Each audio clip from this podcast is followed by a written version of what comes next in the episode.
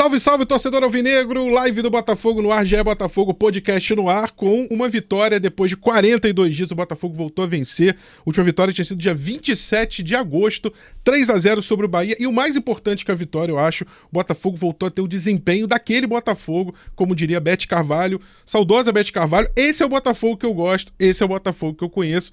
Tanto tempo esperando esse momento, meu Deus.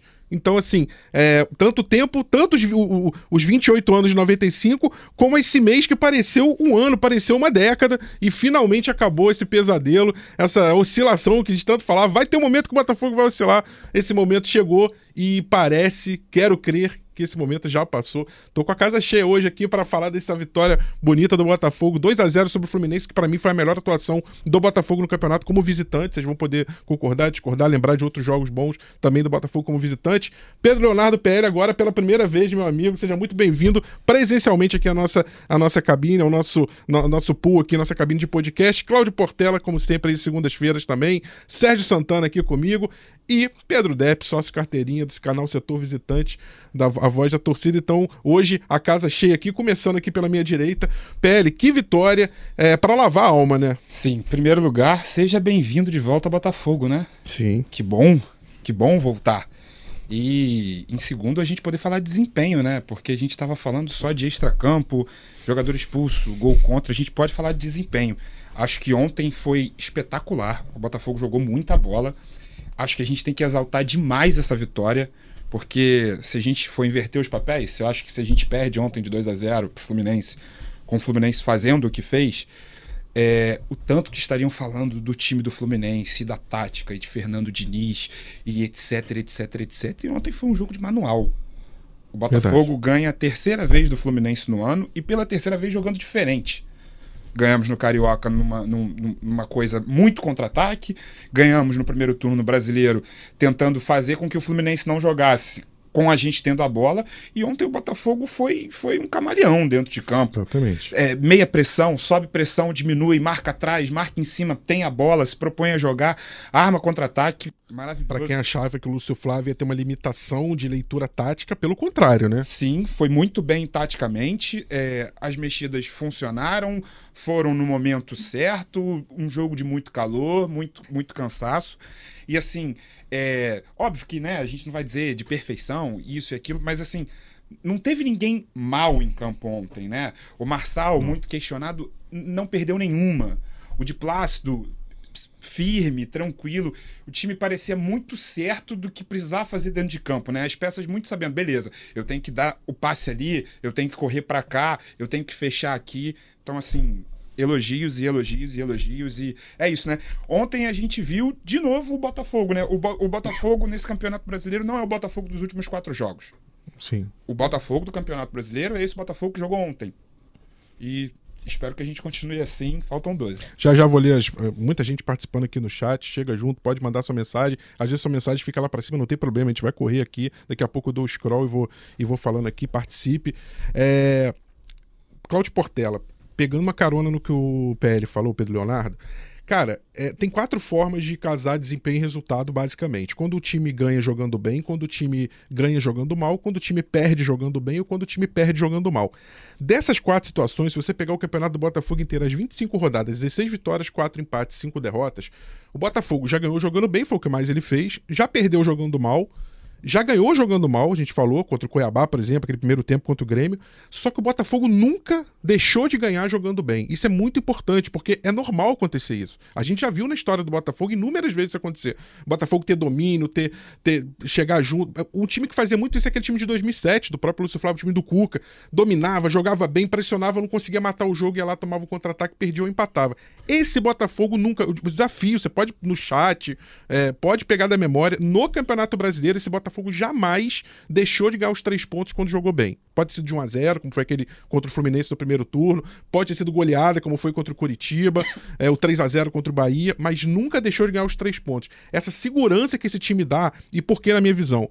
O sarrafo do Botafogo é muito alto quando ele joga bem. Quando o time imprime essa intensidade, quando o time imprime essa, é, é, é essa pressão, essa postura de dizer eu quero vencer o jogo, o, que eu chamo de modo turbo, brinco, modo turbo do Botafogo é um sarrafo muito alto porque é esse campeonato brasileiro, porque os outros times estão jogando. E acho que essa matemática aí de 9 pontos para o Bragantino, 11 para o Palmeiras e Flamengo não são por acaso. Portela, que que você, como é que você viu essa vitória aí, Fluminense 0, Botafogo 2?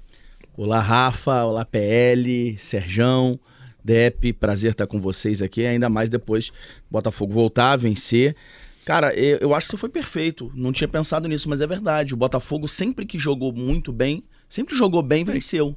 É, não perdeu, né? É difícil o Botafogo ter, ter, uma boa atuação e não, e não vencer. E aconteceu de novo. Eu acho que aconteceu é, ontem, na vitória contra o Fluminense, foi o resgate do Botafogo com pele já estava falando, o Botafogo voltou a jogar o feijão com arroz e não tem problema, pode temperar esse feijão com arroz. O problema é sair muito disso. Os jogadores voltaram a atuar da maneira como eles gostam. É impressionante os primeiros 30 minutos do Botafogo, a maneira, a intensidade, a organização tática. Você, você não via mais aquele buraco que, que era, era, era fácil observar nos tempos de Bruno Lage entre a defesa e o meio. É, você vê um time muito mais assertivo. É, o Eduardo, o segundo gol, acho que é um retrato disso. O Eduardo pega a bola rapidamente, já vira com o Júnior Santos. O Júnior Santos era um jogador que precisava muito jogar bem. E ele jogou bem, ele teve uma grande atuação, ainda fez um golaço. Então, eu acho que o Botafogo, ele voltou a ser o Botafogo desse Campeonato Brasileiro, como o PL falou. E sendo o Botafogo que, que, que a gente conhece desse Campeonato Brasileiro, dificilmente perde o título. Sérgio Santana, é, repórter setorista do Botafogo no GE, presença constante aqui. Sérgio, duas cenas me chamaram a atenção no jogo de ontem e nenhuma delas falou de campo-bola. Uma, quando o Júnior Santos é substituído, ele dá um abraço longo, afetuoso no Lúcio Flávio, uma coisa que é pouco comum de se ver entre jogador e técnico. É, e ele fala algumas coisas ali que a gente não tem como fazer leitura labial, saber, até porque a câmera não pegou, mas ali é um abraço de quem está muito comprometido e está muito unido, né? Uma coisa que eu acho que vai muito além de uma relação que normalmente o técnico tem com o jogador. E outro, Marçal, essa sim eu consegui fazer leitura labial, ele abraçando abraçando cada jogador e e falando, nós voltamos, hein? Botafogo voltou, nós voltamos. Ele falava muito essa palavra, nós voltamos. Então o Botafogo, os jogadores têm essa sensação muito clara de pertencimento no abraço do Júnior Santos. Aliás, melhor jogador para mim em campo, melhor partida do Júnior Santos com a camisa do Botafogo, tem a visão. E a sensação clara de que o Botafogo voltou para o campeonato. Eu acho que o grupo ficou, fiquei com essa sensação de que o grupo entendeu muito mais do que só uma grande atuação, uma volta do, daquele Botafogo ao campeonato. Primeiro de tudo, né? Bom dia, quase boa tarde aí para todo mundo, Dep, é, para todo mundo, é, para todo mundo aí que tá no chat também. É, cara, esse aí até seria o meu, meu destaque inicial, ainda bem que você puxou esse assunto. É. acho que esse jogo mostra que todo, todo torcedor tem que confiar nesse elenco, porque foi um elenco que chegou, pediu para conversar com a diretoria, pediu para conversar com o John Textor e, e, falou: olha, não tá dando certo com o Laje. Mais uma vez, como a gente comentou no outro podcast, não foi um elenco mimado ao ponto de falar ou é o Laje ou é a gente. Foi uma conversa aberta e falou: olha, não, as coisas não estão dando certo com o Laje e a gente responde melhor ao Lúcio Flávio e a gente quer o Joel Carli perto, porque é um jogador que estava aqui até ontem, é um jogador que a gente confia e o Lúcio Flávio é um cara que está aqui todo dia e sabe a forma como a gente joga melhor, sabe a forma como a gente se sente bem. Então é isso que a gente quer. Tem como ser? O Textor deu um voto de confiança para o elenco e ontem o elenco provou que esse voto de confiança tem que ser respeitado. Então acho que todo torcedor tem que respeitar esse elenco, porque, primeiro, é muito difícil um elenco chegar e, e fazer isso. Chegar e botar a cara e falar Ainda mais para um, um time que tem um dono, como é o caso do Botafogo, que é uma SAF, botar a cara e falar: olha só, as coisas não estão dando certo. Bruno Lage, ótimo treinador. A saída foi muito, foi muito respeitosa. Foi inclusive voltou, né? É, foi, foi muito tranquila. Voltou. Se despediu, é, né? Se despediu. Mas tem que, tem que, tem que ter, muito, tem que ter muita, muita coragem para fazer isso. E, e, e, ainda mais coragem de chegar e falar: olha só, a gente prefere desse jeito, dessa forma, dessa forma. E a resposta veio ontem, veio dentro de campo. Eu também concordo que foi a melhor atuação como visitante do Botafogo. O Fluminense não perdia no Maracanã como, como mandante, acho que desde, desde, desde, desde o Botafogo. Botafogo. O Fluminense tem duas derrotas como mandante na temporada, as duas pro Botafogo. Aliás, Sérgio, só uma informação importante: desde 1961, né, que o Botafogo não terminava o ano com 100%, 100 de aproveitamento sobre o Fluminense. Olha o tamanho do. do então, o meu destaque inicial é esse, que a torcida deve confiar de olhos fechados nesse grupo de jogadores. E eu acho que esse abraço no Júnior Santos no Lúcio Flávio mostra que o Lúcio Flávio, assim, as pessoas podem questionar o trabalho do Lúcio Flávio pela, pelo desempenho dele lá com o time B, só que o Lúcio Flávio, é, nesse caso, nesse contexto que o Botafogo está inserido, ele é mais importante do que questão tática, questão técnica, tem muito da parte anímica também, tem muito da parte do, do, do contato pessoal. Verdade. Então, ele e o Carly, o próprio Carly. É, e o também, próprio né? Carly. Então esse é o meu destaque inicial, é, é, é que os jogadores deram a cara a tapa e, e, conseguiram responder da melhor maneira possível. Pedro Depp, você tem uma frase que eu acho muito bonita, eu acho que é, é muito a cara do que é esse ano do Botafogo. Nos piores momentos você dizia: Eu não vou soltar a mão de ninguém. Eu não vou soltar a mão de ninguém. E o que aconteceu ontem com o Júnior Santos, eu acho que é a maior prova de que você tinha toda a razão. Ninguém pode soltar a mão de ninguém desse elenco. Olha o de Plácido aí, voltou a jogar bem. Verdade. Olha que atuação maravilhosa, monstruosa do Júnior Santos, um gol, uma assistência e uma movimentação. Acho que o Marcelo deve ter acordado à noite umas cinco vezes com pesadelo. Ô, caraca, o Júnior Santos, Júnior Santos. Então, não estou brincando aqui, Marcelo, grande jogador, pô, jogador de seleção de Real Madrid, Discutiram, né? maravilhoso. É, teve uma né? discussãozinha. É, né, teve uma nesse discussão ali entre eles também. É, foi bom. Brincadeira, tá, gente? Marcelo, grande jogador, mas ontem o, o Júnior Santos passou, passeou ali pelo, pelo lado esquerdo do, da defesa do Flu. Mas é muito interessante isso, né, Depp? É quem tá vivendo o Botafogo dia a dia, quem vai a todos os jogos, como você tem essa percepção de que é fundamental. A torcida não largou o Botafogo em nenhum momento, falei isso, nessa fase difícil, nesse setembro difícil que o Botafogo teve. A torcida tava o tempo inteiro ali. Ontem lotou rapidamente 15 Sábado minutos. foi ao pra- treino, né? Sábado foi ao treino. Naquela vez teve o treino aberto antes do jogo com o Goiás. Mas é fundamental isso, né, Depp? Ninguém não soltar a mão de ninguém, porque esse elenco tem uma resiliência impressionante. A capacidade de se reconstruir. Saiu o Luiz Castro, o Botafogo teve a resiliência, jogou bem com o Caçapa. Saiu o Caçapa, aquela despedida bonita, teve a resiliência. Começou jogando bem com o Bruno Lage, depois caiu o desempenho. Foi lá, mostrou personalidade e mais uma vez mostrando muita resiliência, se reinventando é, para, como você diz, não soltar a mão de ninguém, crescer muito boa. Eu, eu confesso em muitos amigos que falaram, cara, eu tinha desistido do Júnior Santos. E, e ele. Cara, que atuação dele. É, seguindo aí a frase do Depp, eu, não, eu falo pros meus amigos que eu não desisto de ninguém, né? Eu não queria que ninguém tivesse ido embora em momento algum, porque todo mundo se mostrou em algum momento durante a temporada útil. Verdade. Todos os jogadores. E é isso, eu não acho que. Óbvio, né? A gente agora meio que desenha o Botafogo com esses 11 titulares, né? Acho que na cabeça do torcedor, se for dizer um time titular de cabeça, eu acho que hoje é esse que a gente tem. É, porque muita gente, quando o Gabriel Pires voltou, voltou bem, falou, pô, de repente é o Gabriel Pires, mas agora. E o Gabriel situação- provavelmente é titular na próxima rodada, porque o Tietchan, se não me engano, tá suspenso. Sim. Acho que tomou o terceiro amarelo. Tá. Né? Tá sim. Mas aí é isso, né? Ontem a gente viu o Danilo Barbosa em campo de novo, que a gente não via há muito tempo, e que pra mim é um baita de um jogador, se, se tiver saudável. É, a gente tem Júnior Santos, Carlos Alberto entrou ontem, aí a gente tem Matias Segovia, aí a gente tem Hugo, e aí a gente tem Diego Costa. Diego Costa, enfim. é, mas é, antes do jogo começar, na verdade foi no intervalo, eu não quis falar isso num grupo, mas acho que de, de todos os adversários fortes possíveis que a gente podia pegar, o melhor era o Fluminense. Encaixe, né, que você falou. É, porque eu acho que o encaixe do Botafogo com esse estilo de jogar do Fluminense é muito bom. E, na minha sin- singela e humilde opinião, o Diniz ontem foi muito mal.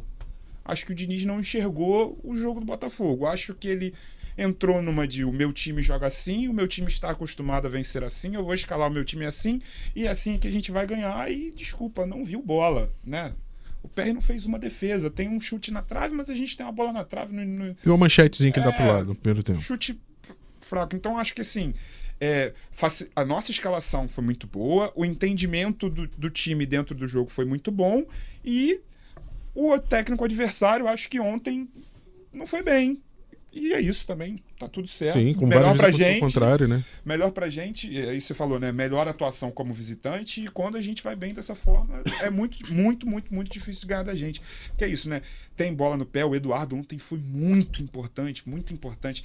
Tem um outro contra-ataque que ele, que ele tem uma que ele carrega, carrega, carrega. É até na hora da, da, da pequena discussão do, do, do Júnior Santos com o Marcelo, é uma bola que ele vem carregando de, de muito longe. É, o Voaden atrapalha um contra-ataque nosso que bloqueia o Eduardo também. Quando o Eduardo tem essa possibilidade de jogar, o, o, Marlon chegando mais perto dele, esse passe, cresce muito o jogo dele, cresce muito o jogo do Botafogo, porque é isso, Eduardo bem é sinal de que em alguma hora vai sair um passe bom, vai sair uma chegada boa, com 36 segundos de jogo ele estava dentro da área, quase fazendo um quase gol de cabeça, gol. entendeu? Foi, foi um Eduardo que ao mesmo tempo que ele aparecia para ajudar o meio campo, ele também estava dentro da área para cabecear e obrigar o Fábio a fazer uma grande defesa. E com o Bruno Lage, ele muitas vezes era um segundo atacante. Sim. Então ele ficava muito isolado, dependia daquela bola espirrada pro Tiquinho, Tiquinho cabecear, e ele, cara, tinha que brigar com o zagueiro, muitas vezes ele não conseguia porque não é a característica dele. Apesar dele ser um ótimo finalizador, ele não é aquele cara brigador, ele é esse cara para pegar a bola, conduzir, ter ele tem que ter um espaço para conduzir, porque ele é esse cara para, apesar dele não ser rápido, ele, ele consegue conduzir a bola muito bem. Então, é de novo, foi um time que conseguiu valorizar o Eduardo da mesma forma que o time do primeiro turno conseguiu. Então, acho que essa foi uma das principais diferenças do time de, do time de ontem pro, pro time do, do Bruno Lage foi conseguir valorizar as características do Eduardo. Porque era um Eduardo com o Bruno Lage que ficava muito isolado, às vezes lado a lado com, com o centroavante, né? O Tiquinho e o Diego Costa. E ontem foi um Eduardo que às vezes aparecia praticamente do lado do Marlon e do, e do Tietê, e quando ia atacar, Cara, às vezes ele tava dentro da área para cabecear. A verdade é que ele voltou a ser meia ontem. Né? É, voltou a ser um meia. E de... não um segundo atacante. Deixa eu só ver se o Depp já voltou com a gente. Depp, fala aí pra gente de novo. Estão me ouvindo? Ah, Show! Agora, aí sim. Fala agora sobre a. Sim, Quero que você boa. fale. Eu, eu brinquei um dia, eu falei assim, gente, o Júnior Santos é o departamento do DEP agora. Já que ele falou que ele não quer soltar a mão do Júnior Santos, eu vou sempre, eu sempre implicava. Fala agora do Júnior Santos. E ele, calma, não vou largar a mão. Hoje eu quero que você fale do Júnior Santos, DEP. Pois é, antes de falar sobre o Júnior Santos, mandar um abraço aí para todos vocês, né? Boa tarde agora. Boa tarde, Meio-dia, todo mundo que está assistindo aqui também, né, essa live do GE. E uma coisa antes de falar sobre o Júnior Santos, né? Queria falar sobre o Marcelo que você falou ali Boa. naquela introdução. É o Marcelo que foi o botafoguense com a visão mais privilegiada, né? O torcedor do Botafogo com a visão mais privilegiada no gol do Tiquinho. Né? Pô, eu queria estar tá ali naquela posição do Marcelo, ver o gol ali ainda ficava mais bonito. Mas sobre o Júnior Santos, sobre esse negócio de não soltar a mão de ninguém, eu já tinha falado aqui algumas vezes, né, que é, o, o, Botafogo não tem nenhum jogador bizarro, né? Aquele cara que você fala assim, meu Deus, o que, que esse sujeito tá fazendo no elenco, né? Como é que esse cara tá aqui na primeira divisão?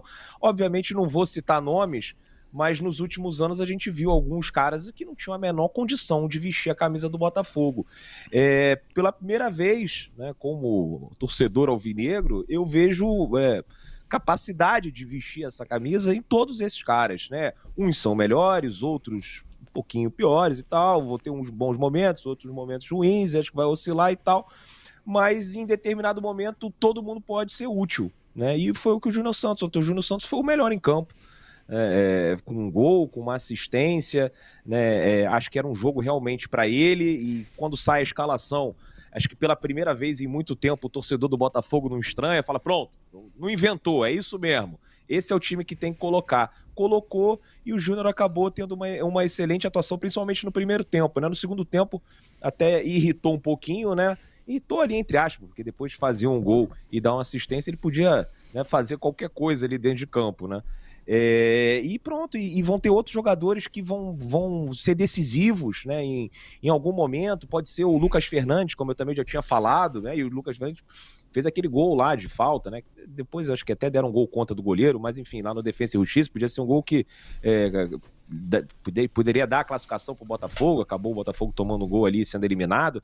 Mas assim, tem alguns caras que às vezes a torcida começa a pegar no pé e, e entra numa meio que de cancelar. Acho que passou isso também com o Segovinha, é, depois daquelas, daquela sequência ruim do Botafogo, muitas derrotas, não estava entrando bem. Mas no jogo contra o Goiás ele foi bem, né? Não sai, podia ter saído uma assistência, né? Naquela bola do Tietchan, ele joga ali pela direita, toca pro Tietchan, o Tietchan acaba chutando no, no, no travessão.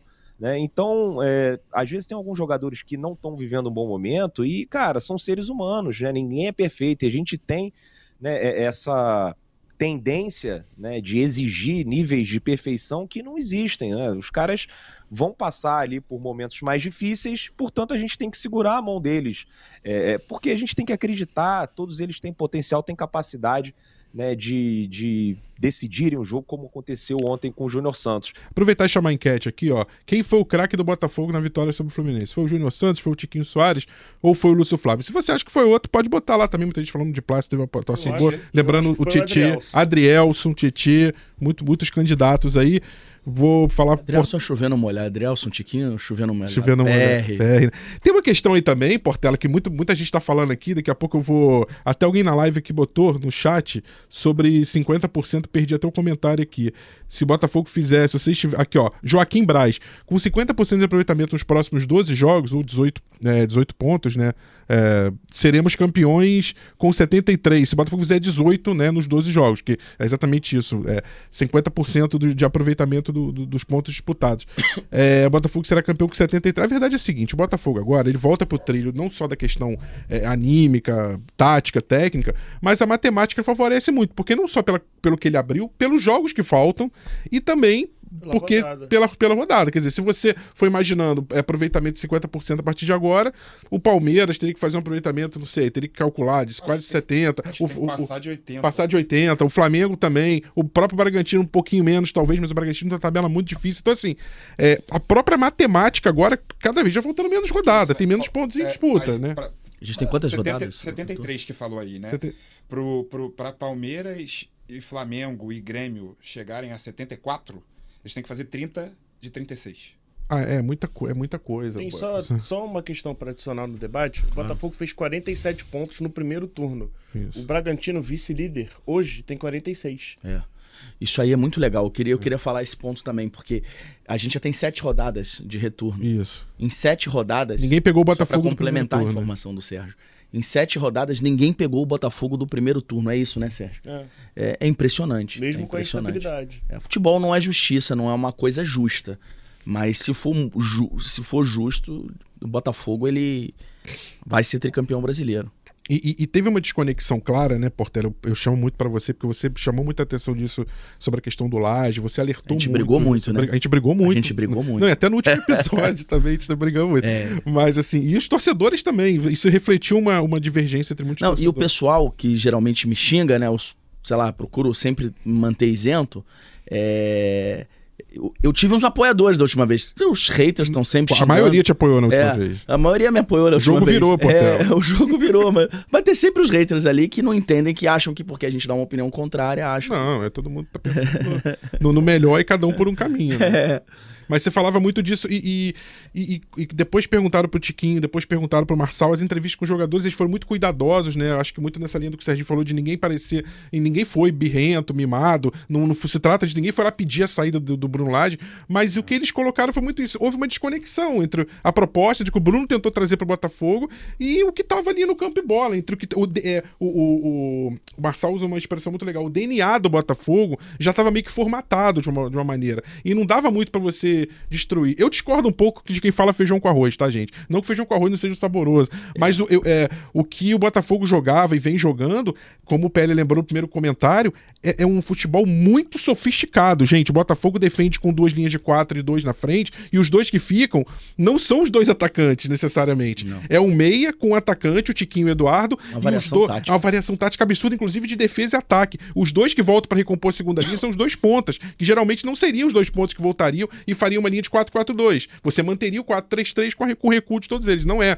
O Botafogo ele é flexível, ele é móvel, ele faz variação também lateral. Então, cara, o, o, o futebol que o Botafogo joga, temporização, é, é, é muito sofisticado. E essa sofisticação já existia, fazia parte do DNA, e de repente o Bruno Lage entra para tentar mudar e sofisticar de outra forma. Um, ami um amigo meu, Camilo, que vem, vira e mexe tá aqui com a gente, ele falou assim: o, o Luiz Castro tinha uma faquinha e ele sempre feria o, o, os adversários com a mesma faquinha. Chegou o Bruno Lage e quis usar o canivete suíço. Aí fica difícil, né? É. Cara, é, é, quando eu falo, no caso, eu, o feijão com arroz, é, é, o que já é exatamente esse prato sofisticado. A gente fala o feijão com arroz, que era o que os jogadores já entendiam. Sim, sim. E ele chega tentando mudar. É, eu, eu acho o seguinte, cara, o que, está tá se escrevendo a história nesse campeonato, a história é muito bonita que o Botafogo está escrevendo. E está ficando mais bonita ainda e, e, e, um roteiro extremamente surpreendente com o Lúcio Flávio e o Carli. É, contra o Fluminense, cara, eles potencializaram, voltaram a potencializar as características dos jogadores. Eles voltaram a trazer o Botafogo intenso, eles voltaram a trazer o Botafogo forte, o Botafogo com uma transição rápida, o, o Botafogo veloz. E, e, são dois personagens que eu acho legal a gente ressaltar aqui. O Lúcio Flávio, para mim, é um dos caras mais injustiçados da história recente do Botafogo. O Lúcio Flávio foi camisa 10, foi camisa 11, depois foi camisa 10. Ele foi campeão carioca em 2006. Em 2007, é, o Botafogo fez um grande time, e ele era um dos principais jogadores, ele era o cérebro desse time e ele fez uma ótima temporada. Acabou que o Botafogo teve alguns problemas extracampo, não conseguindo conquistar títulos. Aquele time, inclusive, Portela lidera o primeiro turno durante um bom tempo do Campeonato Brasileiro. Ele perde para o São Paulo na virada e a partir dali o São Paulo deslancha São Paulo do Murici. Além disso, teve um desempenho espetacular. Jogou muita bola. É, depois disso, em dois, ele foi vendido, ele volta, ele não consegue ter é, as mesmas atuações, embora tenha sido campeão. Deixa eu falar uma coisa só para corroborar o que você fala, que pouca gente sabe isso. Quando o. É daqueles comentários meio sem. que a gente até discute, mas enfim, no México, ele foi pro Atlas do México, né? E no Atlas, um dos jornais principais coloca ele assim: o Pelé branco. É. Assim, é, é, é meio, né? Meio. Mas assim, Pra você ter uma ideia do, da expectativa que ele gerou quando chegou ao futebol mexicano. Porque a temporada o, dele era muito Era boa muito boa. O Pelé branco foi, foi uma das manchetes que foram pois é. colocadas. É. O Bruno pode até pesquisar se acha aí no, no, no, nos arquivos da internet. Tá, só no site da FIFA, se tiver aí quiser botar aí pra gente, tem lá o, Lúcio... o, Pelé, o Pelé branco. Então, o Lúcio Flávio, ele teve uma história de injustiça muito grande no Botafogo. Ele teve altos e baixos. Ele faz parte de uma geração que por pouco não conseguiu um título brasileiro talvez por conta de um tri vice para o Flamengo, que depois ele conseguiu ser campeão, ele se manteve no Botafogo, voltou do México, foi e conseguiu o título. Aliás, ele volta do Santos e, e é campeão. Enfim, ele teve uma boa passagem pelo Botafogo, tanto é que ele é o artilheiro, né, Sérgio? Ele é o artilheiro do, do Botafogo em campeonatos brasileiros de pontos corridos. Uhum. É o meia que fez mais é gol. O meia, é, o meia. é o meia, o meia que fez mais gols. Que é. o meia que fez mais gols. Mas ele fica muito, muito marcado, infelizmente, por aquela, aqueles episódios, né? Do... Ele perdeu o pênalti. Perde pênalti. Mas para perder pênalti você tem que estar tá lá batendo, né? E, e ele era o capitão daquele time junto com o Leandro Guerreiro em 2010, que depois vence. Eu acho que ele chega em 2020 e ele é o único remanescente do time que desce para Série B. Que eu digo no, no Botafogo no departamento de futebol, acredito eu. Talvez um dos poucos ou o único remanescente. Quando ele dirige o Botafogo, o Botafogo já estava rebaixado. Então não teve culpa nenhuma, já estava rebaixado e ele conseguiu, acho que, uma vitória contra o São Paulo. Sim. Depois, ele, ele começa esse ano, essa temporada, dirigindo o time B contra o Aldax. Antes, diga-se de passagem, ele dirige o Botafogo em 2022, antes do, do da entrada do, do Luiz Castro. Na transição. Na transição. E por muito pouco, por um gol aos 42 do segundo tempo, do, do Herman Cano. Com, com erros de arbitragem. Com erros de arbitragem, quase, mas por muito pouco, né, Depp? Não Depp classifica o time. Não classifica o time. Com um time que era pior que era do pior. que o time da Série B, porque tinha todo mundo embora, só chegou o Erisson. Por, né? Três Faltou ou quatro pouco. jogadores tinham ido embora. Quase que o Botafogo se classifica pra final em cima do Fluminense. Exatamente, aí, ó, a imagem. Aí, ó, a imagem. O Pelé é branco, tá aí. Ah. Que eu, do... é, Pelé e... branco. Deu um certo exagero aí do pessoal do Atlas, né? Foi. Mas, o, o, o Portela, é, é, acho que para muita gente fica a lembrança da segunda passagem dele com a camisa do Botafogo, porque a primeira foi muito boa. Exatamente. Você pegar ali 2006, 2007 e 2008, fez muitos gols, foi importante, foi decisivo. E aí ele sai para o Santos, né? E aí ele já cai. No Santos ele não consegue né, mostrar o futebol que ele tinha apresentado no Botafogo, né, no, no, no Paraná. Verdade, bem lembrado. Que ele tinha jogado antes, Atlético. E aí ele volta e pega também um Botafogo, né, que era aquele Botafogo que o Bebeto tinha abandonado, né, que estava ali meio à deriva também. E, e, aí entra o Maurício Assunção em 2009, né, com, sem dinheiro, aí faz um time né, é, mais é, com, um pouco mais modesto, né, poucas contratações, o Botafogo quase é rebaixado. E, e acho que ele já estava ali numa fase, tinha tido uma lesão grave no joelho, então já estava ali numa fase mais é, descendente da carreira. E o pessoal lembra muito disso. É, desses caras, eu confesso que eu tenho uma certa implicância com aquela galera do, do Trivice. E, e para mim marcou muito um lance. Eu não estava no estádio quando estava morando no Brasil na época, eu estava vendo pela televisão. Eu acho que isso me fez ficar com mais raiva ainda. Que é na disputa de pênaltis, né? O, o time ali você via que os caras estavam desanimados, né? Em vez de, pô, caramba, empatamos 2 a 2 agora vamos ganhar nos pênaltis. Não, já entrou derrotado. E tem uma cena do Leandro Guerreiro pegando a bola, né? Se preparando para cobrar ali um pênalti no Bruno, quase com a cara de choro. Eu falei, não tem condição desse cara bater um pênalti, vai perder. E foi lá e perdeu. Então, desses caras que eu mais tenho birra, é o Leandro Guerreiro. E acaba, acho que, respingando um pouco no Lúcio. Agora, que história bonita, né? Eu vi o pessoal ontem falando lá na live que eu fiz, eu vi o pessoal no Twitter falando, pô, é muito mais legal né, para esse título brasileiro a gente ganhar com o Lúcio Flávio e com o Joel Carli. Pois é, então. Ali é exatamente. Né, conhece, pegar as coisas ir embora, né? Exatamente isso que eu estava falando.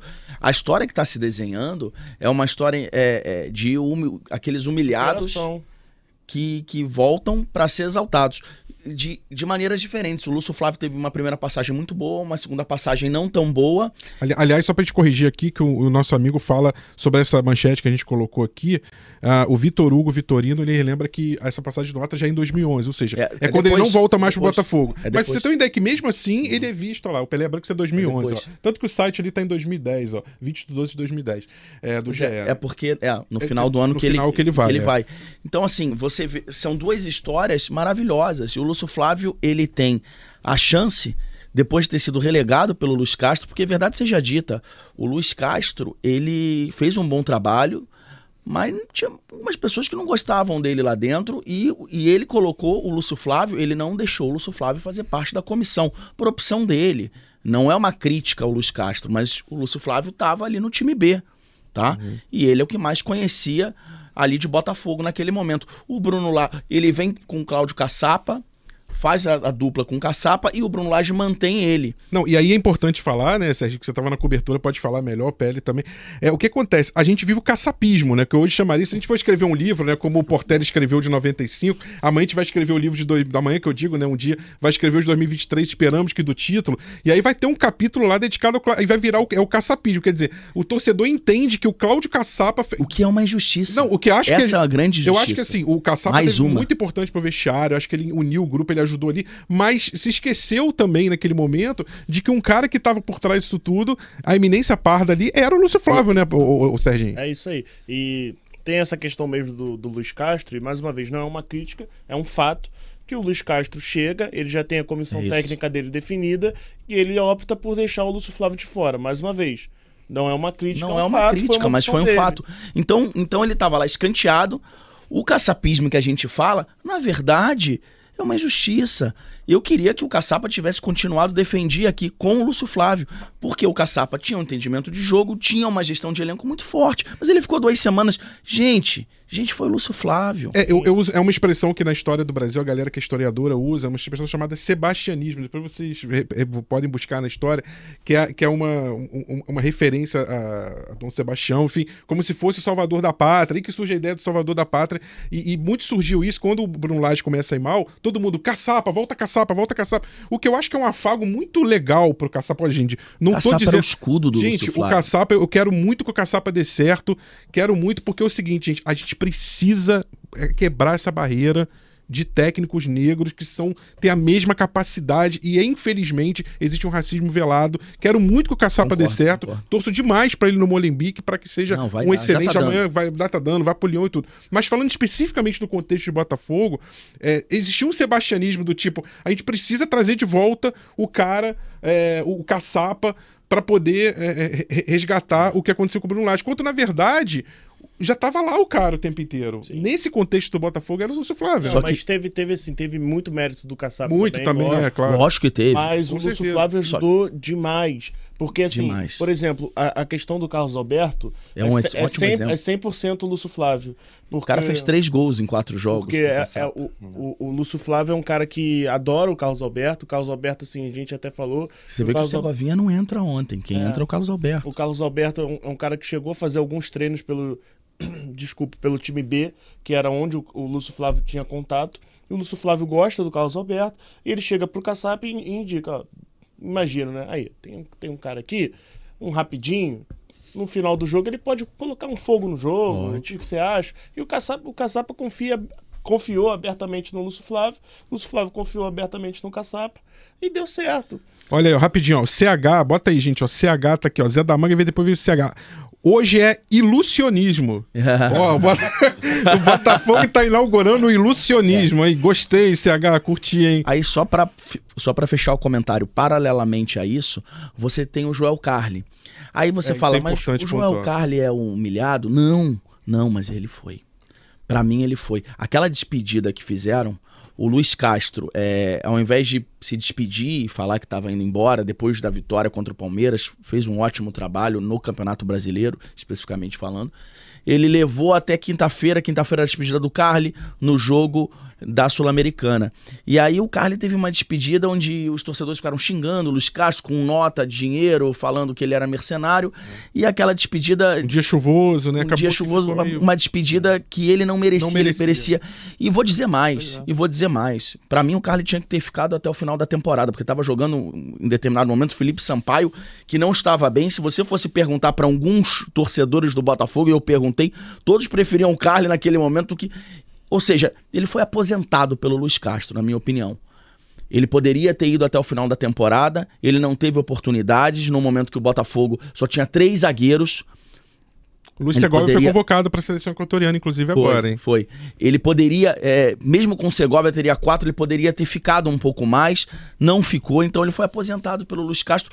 Direito também do Luiz Castro, repito aqui, não é uma crítica, mas é uma constatação. E aí, de repente, ele tem a chance de estar no banco com o Lúcio Flávio e mudar essa despedida dele do departamento de futebol. O, o, PL, o, o, Marçal falou isso na saída, né, depois do jogo. Ele falou: é, tem, o, tem o, o Lúcio Flávio, a gente achou legal a escolha do Lúcio Flávio pela questão tática, inteligência e tudo, mas também do Carly, porque o Carly traz pra gente essa questão pro grupo, é, questão mais anímica, questão mais de incendiar o vestiário. Parece que é aquela, aquele casamento perfeito, né, PL?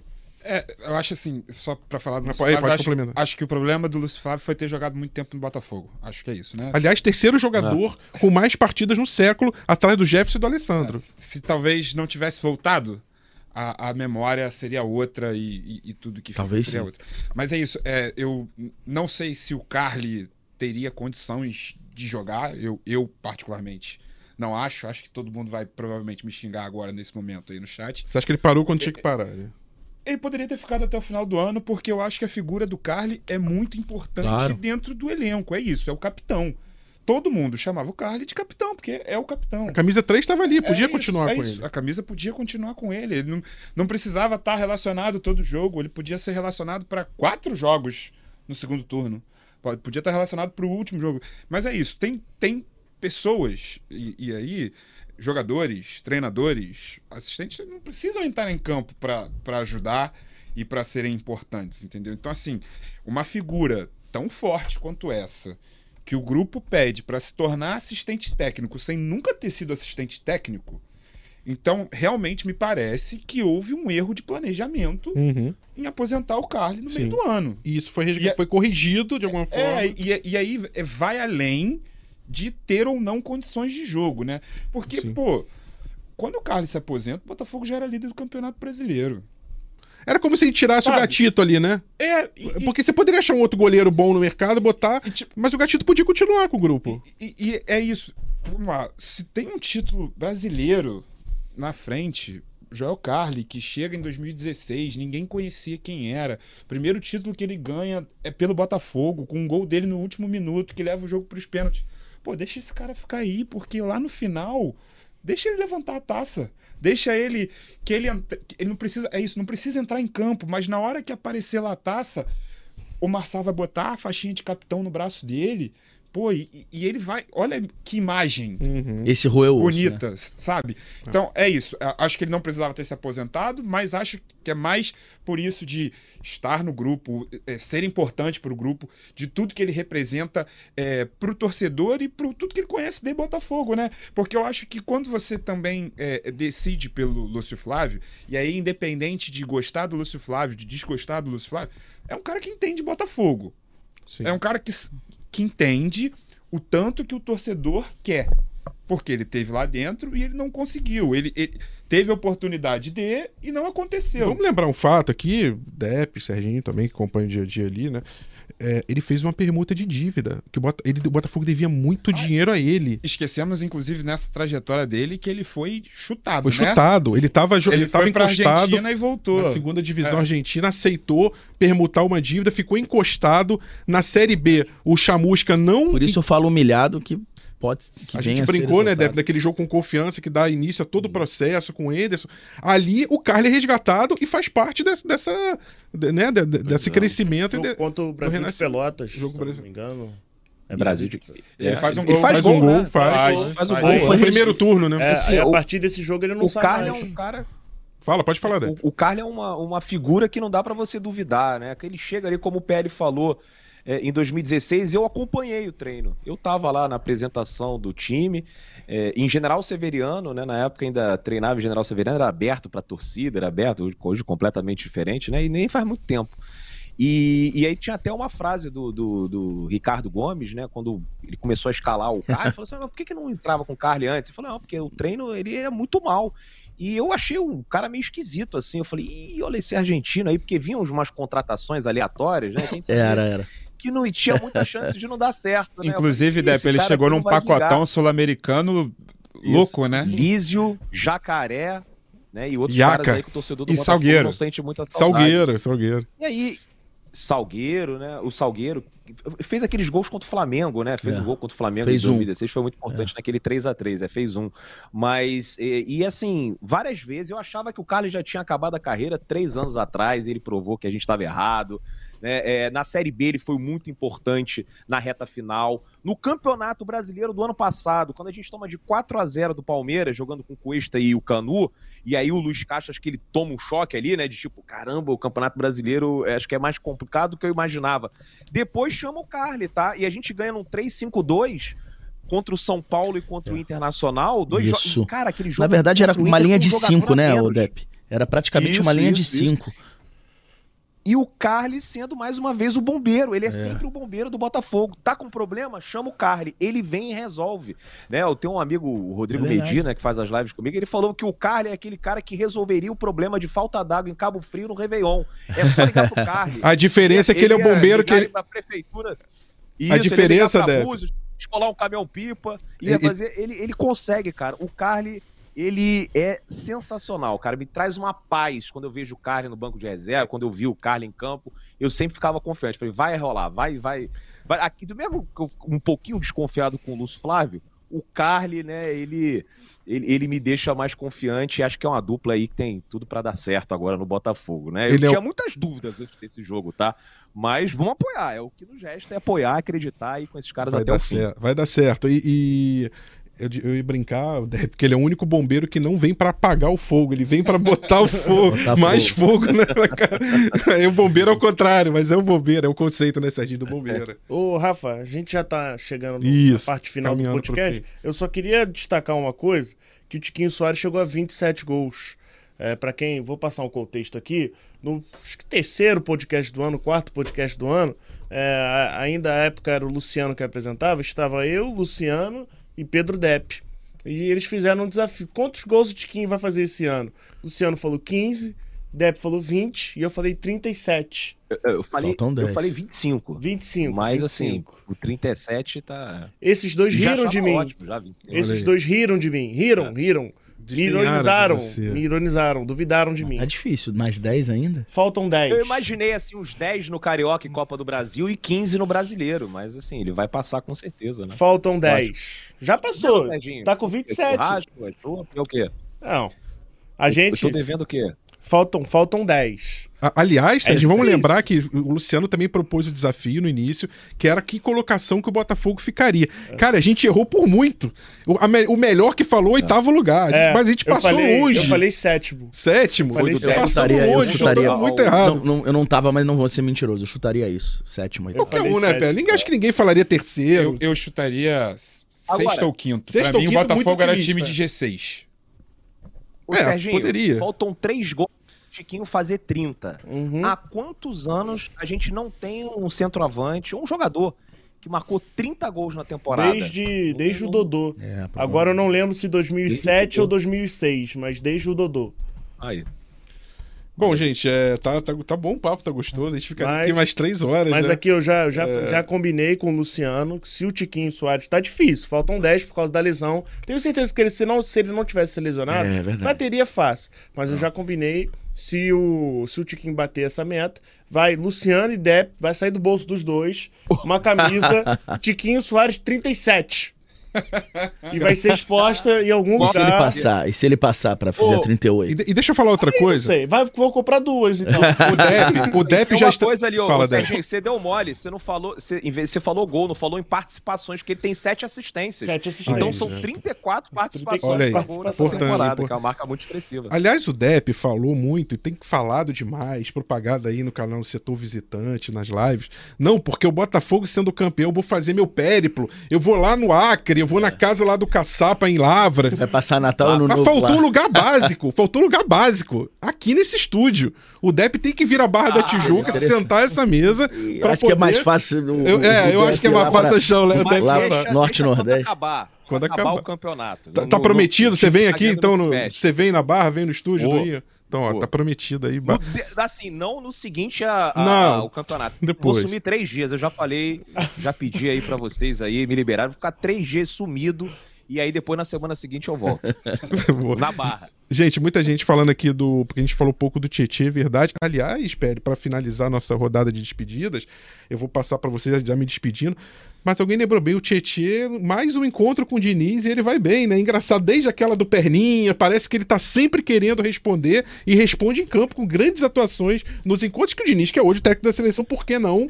Muitos jogadores ali queriam se mostrar os seus serviços pro técnico da seleção brasileira. Eu, né? eu acho que o técnico da seleção brasileira teve três respostas. Adrielson, né? Verdade. Não, não tem como esse cara não aparecer numa convocação, desculpa. Com todo respeito ao Nino, acho que é um excelente zagueiro. Mas o campeonato que faz o Adrielson é brincadeira. Sim. Mais uma partidaça do Tietchan, de Verdade. novo.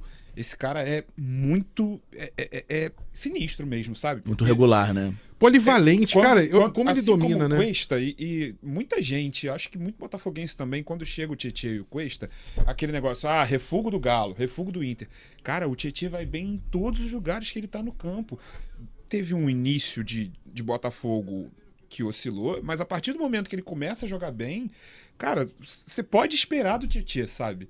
Pode confiar. E Tiquinho, de novo, a, a, a é, o gol que ele faz não é fácil, porque o passe. Eu acho que o Júnior Santos demora a dar o passe. O passe, ele tem que ser muito rápido para dominar. A bola dá um kick. A, a, a decisão, a, a, a, rapidez de pensamento para dar aquele toque por cima é um negócio inacreditável. É outro cara também que, ok, machucou e por isso pode não ter sido convocado, mas é outro aí que precisa estar tá na seleção. Espero que o treinador da seleção tenha visto, porque, né? Tomou o famoso nó tático. É, viu, ele viu, né? Ver, ele viu, né? É. Vamos lá, outra, outra, outra lembrança, outra contribuição do chat aqui, deixa eu dar o crédito. E agora, agora passou aqui para mim, mas eu vou. Aqui, faltou. José Luiz. Lúcio Flávio, se a gente considerar que o Caçap é um trabalho conjunto dele, assim como o dele com o Carly vai ser um trabalho a, a quatro mãos. Então vamos lá. São 5, 2 a 0. 5, 2 a 0. Né? Se a gente considera. Ou seja, Lúcio Flávio ainda não levou gols, tá? Então tá aí registrado, 5 2 a 0 E tem uma, uma questão também que o João Carlos vai, vai ganhar, né, se tudo der certo, o João Carlos vai ganhar duas medalhas, porque ele foi relacionado para o jogo contra o Goiás. Então, teoricamente, ele participa como jogador da campanha. Do primeiro turno, né? Do primeiro turno. Ah, ele foi relacionado para o jogo contra o Goiás, porque o Cuesta está suspenso desse jogo. Então joga Adrielson e Felipe Sampaio e o zagueiro reserva joga desse o Segovia jogo. nesse jogo. Joga o Segovia, desculpa. Vai para o banco Felipe Sampaio e João Carli como o, o quarto zagueiro. Quarto zagueiro. Então o João então, Carli participa. Vamos como... esperar, é, calma, muita é, calma nessa é, hora. É. Torcedores, calma. Eu, eu sou sempre o mais pessimista da mesa. Eu sempre falo na condicional. Então, e as calma. pessoas sempre reclamam que eu sou pessimista, mas eu, eu, prefiro dizer que eu sou um realista sonhador. Obrigado, Pérez. Volte sempre. Pô, muito aqui bom o, aqui no, o, o virtual. Estúdio, no virtual. É muito bom ver, ver o Botafogo de novo, é isso. Bem-vindo de volta ao Botafogo e tem que olhar para frente, olhar para cima e a gente tem que acreditar e é isso aí. Acreditar sempre, Portela. Mais uma vez, mais um check aqui. Mais um check. E volte sempre e estaremos juntos até o fim do vamos, campeonato. Vamos lá. Eu, eu costumo dizer que o Botafoguense é um pessimista com fé. Eu acho que tem que continuar nessa toada. O Lúcio Flávio vai ter aí uns 10 dias para treinar, muita coisa. Data FIFA, né? É, é vai ser um jogo, embora o América Mineiro é, seja um time que esteja na última colocação. É um jogo chato, um jogo difícil. O Botafogo, esse time não costuma, não costuma encaixar com o América Mineiro fora de casa. É, acho que ele pode treinar várias situações de jogo. E, e, e é isso. Vamos lá, vamos para a próxima. Um abraço a todos. Sérgio Santana, obrigado mais uma vez. E se o Botafogo não encaixou muito com o América no passado, foi o time que ele mais enfrentou depois do Fluminense, né? O segundo time que ele mais enfrentou, porque jogou pela Copa do Brasil, não conseguiu vencer, ganhou em casa. Tá na hora de quebrar mais essa escrita. Ganhar o América Mineira fora de casa é importante para a caminhada do Fogão, que volta a campo na quarta-feira da outra semana. Vamos ter uma parada de data FIFA. E a gente espera você, como sempre, aqui com a gente no Dia Botafogo. É sempre um prazer estar aqui. Obrigado, Rafa, PL. Portela, Dep. Obrigado a, a quem participou aí no chat. Obrigado a quem for ouvir depois também, né? Claro. Aí no, nas plataformas. Então, é isso. Sempre um prazer estar aqui. Essa data FIFA vai ser tranquila, diferente da última. Bem mais. Pautas positivas e é, é bom trabalhar assim. Então, boa tarde aí para todo mundo. Valeu, Dep, esquema aí Belo Horizonte de novo, fazer aquele esforço, como eu sempre falo, né? Comer ali o tropeiro. Eu sou vegetariano, mas a galera é. que come carne adora aquele bacon, aquele torresmo, aquele Eita. tropeiro completo. Dia 18, Nossa. o horário do jogo mudou, né, Dep? O jogo foi para 8 da noite, era 7, foi para 8, não é isso? Melhor. É, isso. Fica, é, ficou melhor. melhor. Torcedor, né? A galera, a galera lá se organiza no bairro de Santa Teresa, ali fica colado no estádio, e, né? E um outro é detalhe, é isso. E um outro detalhe, Depp, ali no, no, bairro do Horto, né? Uma ladeira grandona ali. É, e, e mas só, só um, um, um, o detalhe aqui do. Então, é, a questão do jogo, geralmente os, os times cedem 10% da carga para o visitante. O América é um pouquinho uma exceção, porque eles querem lucrar. Tem muito torcedor, principalmente do Rio, em Belo Horizonte. Então, contra o Vasco, por exemplo, aconteceu isso, né, Depp? Foram 9 mil ingressos, quase isso. que metade, acho, metade. Acho foram, tiveram 7 mil vascaínos. 7 mil vascaínos vascaínos, né? Então acho que a gente tem, tende a ser um cenário em que o Botafogo vai ser maioria no setor visitante, né, Depp? É, até falei isso no vídeo aqui da voz da torcida no ano passado, a gente empatou um a um, né? Eu tava ali reclamando que, pô, era praticamente campo neutro, o torcedor do América não gostou muito. E aí ficou me xingando nas redes sociais. Então, né, vamos lá, assim, é, acho que pelo menos uns 2, 3 mil botafoguenses, né? Um jogo, por ser meio de semana, né, acaba que afasta muita gente do Rio, né, que poderia viajar e, e, enfim. Mas acho que a gente vai ter ali, vai estar pau a pau com eles, né? Vai ser um cenário realmente de, de campo neutro, com todo respeito aos torcedores do Coelho, né? É um jogo que a torcida se concentra ali no bar do Nivaldo, né, que já virou ali a casa do Botafogo em Minas Gerais, é. nos Jogos de Independência, e depois a gente vai a pé, faz uma caminhada né, até o, o estádio e assim e como tem ladeira, hein? Para chegar, para subir lá no outro é, é realmente difícil. Mas estou com uma preparação em dia, né? Indo à academia, então não vou passar vergonha, não. Torcedor Alvinegro, nos vemos em Minas Gerais, né? E vamos embora, vamos rumo ao tri campeonato. Grande abraço, foi um prazer mais uma vez participar aqui dessa resenha com vocês. E a gente vai definir se tem um ali durante a data FIFA, um GE Botafogo especial ou não, em condições normais, o GE Botafogo factual de rodada, voltando no dia 19, na quinta-feira seguinte, para falar de Botafogo América. Vamos ver se a gente consegue preparar um especial aí no meio. Se rolar, a gente avisa vocês. Aproveitando para agradecer a audiência da live, maravilhosa. É, muito, é, quantas pessoas, Bruno Mesquita, pode soprar no meu ouvido aqui, quantas pessoas é, é, assim, mais de mil pessoas simultâneas nesse momento oh, na live, é, bombando. Pra né? todo mundo. A galera tá feliz, né? Galera feliz, abração. Obrigado pelas contribuições sempre no chat. Ó, o coração aí do Serginho Santana. Ó, isso aí, coração. É, nosso afeto, nosso amor, é o torcedor. Todo mundo feliz. Todo mundo feliz. Galera que também não é do Botafogo e vem para ver a live, também é. sempre muito bem-vinda para se informar sobre o Botafogo. Tem muito colega nosso, é, repórter, que, que, que, acompanha, que vem sempre.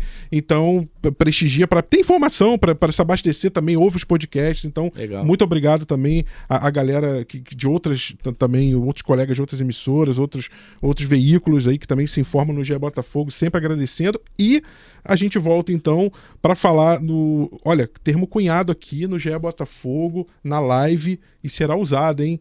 O ilusionismo. Está inaugurado o ilusionismo alvinegro. Perfeito. Perfeita expressão. O ilusionismo está inaugurado e tomara que ele leve o Botafogo ao seu tricampeonato brasileiro, que seja até antes de 3 de dezembro, que a gente possa comemorar antes do fim, antes da última rodada. É, é isso. Já Botafogo fica, é, fica por aqui. Quero agradecer aos trabalhos técnicos do Bruno Mesquita, da Paula Mascara, da galera que está sempre aí ajudando a gente a levantar, a botar no ar o GE Botafogo, a live. E a gente se encontra no se tudo, se não tivermos o GE Botafogo especial, nos encontramos na quinta-feira, 19 de outubro. Se tivermos, a gente avisa nas redes sociais e teremos outro GE Botafogo especial antes aí, talvez na segunda ou na terça-feira que vem. Um grande abraço, vamos curtir Data FIFA, vamos curtir aí o nove pontos de vantagem para o segundo colocado, um clima de calmaria, de tranquilidade no Botafogo. Um grande abraço, fui! Bora almoçar! Partiu, louco, Abreu! Bateu!